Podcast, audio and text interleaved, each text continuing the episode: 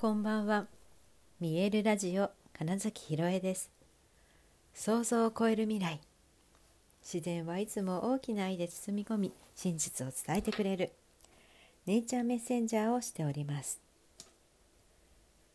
はい、改めましてこんばんは。2021年12月16日、見えるラジオ始まりました。えー、っと、もうね 12月半分過ぎたんだって思って今あ16日かっていうね間 でしたけれども。そうかね。あとまあだから2週間ぐらいで今年2021年も終わるということですがこのあとね、えー満月があったりえ、とこの土日は一粒万倍日が続いたり、えーで満月があり冬至がありなんかねここからの毎日はもう何ですか？いい開運日と言われてるような日ばっかりで続くらしいんですよね。だもうどんどんと思い描いたようになっていくんじゃないかな。だからどういうふうに自分がありたいのかなりたいのかっていうイメージを明確に持っておいてでそれ以外のことはあのできるだけ手放していくっていう、うんこのまあ冬至からそして、えー、と年末にかけて、えーそういう意識で過ごすのがいいんじゃないかなって、はい、感じているところです。えー、と今日はね、うんと先月に、えー聞いたお話会というかにまた行ったんですけれどもえっ、と他人を幸せにするその量が総量が自分の幸せになるんだよというお話。うんといつだったかな？11月のね26日ぐらいのお話、うん、ラジオで話しています。うん究極の、えっと、利己になるっていうのは、えっと、利他利他の心の純度を上げていくと究極の、まあ、利己として自分の幸せになるんだよっていうお話を、まあ、その時にしたんですけれども、まあ、それにねだから、えっと近いというかそのお話からの派生みたいなことをちょっと今日話そうかなと思っていて。えー、とそうそう前提として人は必ず死ぬこの条件はもう誰にも、うん、誰もが持っている生まれたからには必ず死ぬといういう、まあ、条件があってでそれで誰もが幸せを求めている幸せになりたいと願って生きていると。なので、えー、と幸せということをテーマにした際にじゃあその幸せというのは、うん自分一人では成り立たない必ず他者があって、うん成立していることであると。うん、なので、えーたくさんの人を自分以外の人を幸せにすればするほど自分が幸せになっていくんだよという、まあ、そういった前提のお話なんですけれどもじゃあね人を幸せにすることってなんだろうみたいな。結構ねいろんな人が別に私そのなんだサービスみたいなのをやってないしとか、まあ例えばねそうそうよく言うのがあの「ただの主婦なんで」とかって 言う人とかもいるんですけどあの私にしたらそのただの主婦という方の凄さとても人を幸せにしてるんじゃないかって思ったりすることはいくらでもあるわけですよ。うんと誰かのためにだってご飯を作ったりとかね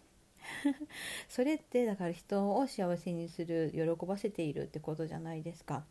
だからそれに、ま、気づくかどうかっていうところもまず大事だし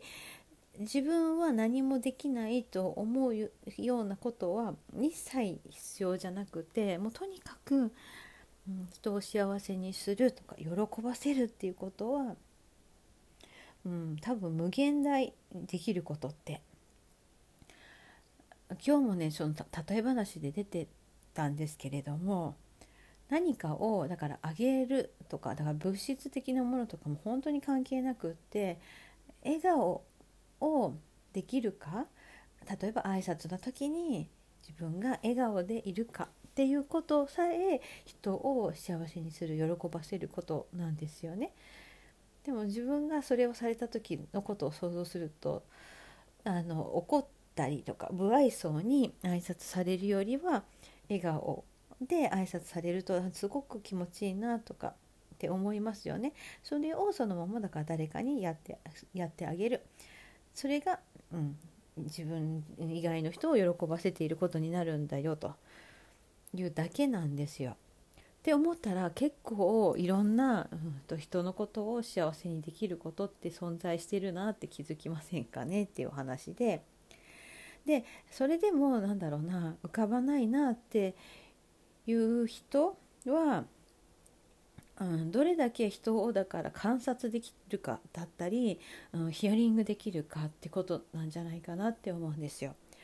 えーと、例えばさっきのじゃ例えば主婦という方がいてその方がだから今どんなことを求めているんだろう？今その人がどういう状況で、えー、どんな価値観を持っていて？じゃあその人を幸せにするにはどんなことができるかな？っていうのはよく観察することだし、えーと、よく聞くことだしってことですよね。うん、もうちょっと例えば寝たいんだよ。ってでその主婦の方がもう少し睡眠時間が欲しいなっていう希望があったらじゃあその睡眠時間が取れるということができると、まあ、その人にとってはとても喜ばしい状況になりますもんね。うん、っていうことをだから自分の何か提案してあげれば例えばいいんですよね。えっ、と朝ごはんわかんないけどねもうほんと朝ごはんの作り置きっていうものをしてみたらどうですかって例えば提案するだけでもいいよかったり別にそれを全部自分がやってあげなくちゃとかではなくって、うん、アイデアを渡すとかでもいいし例えば、うん、なんか家の中でのいろいろちょっと困ったこととか思ってることがうまく外に出せないっていうならただ話聞きますよっていうことだったり。本当に、うん、人を自分以外の人を幸せにするとか喜ばせるのは本当にいろんな方法があるんだよっていうのが、うん、なんかねそう難しく考えすぎとか、うん、なんかその価値を大きくしすぎ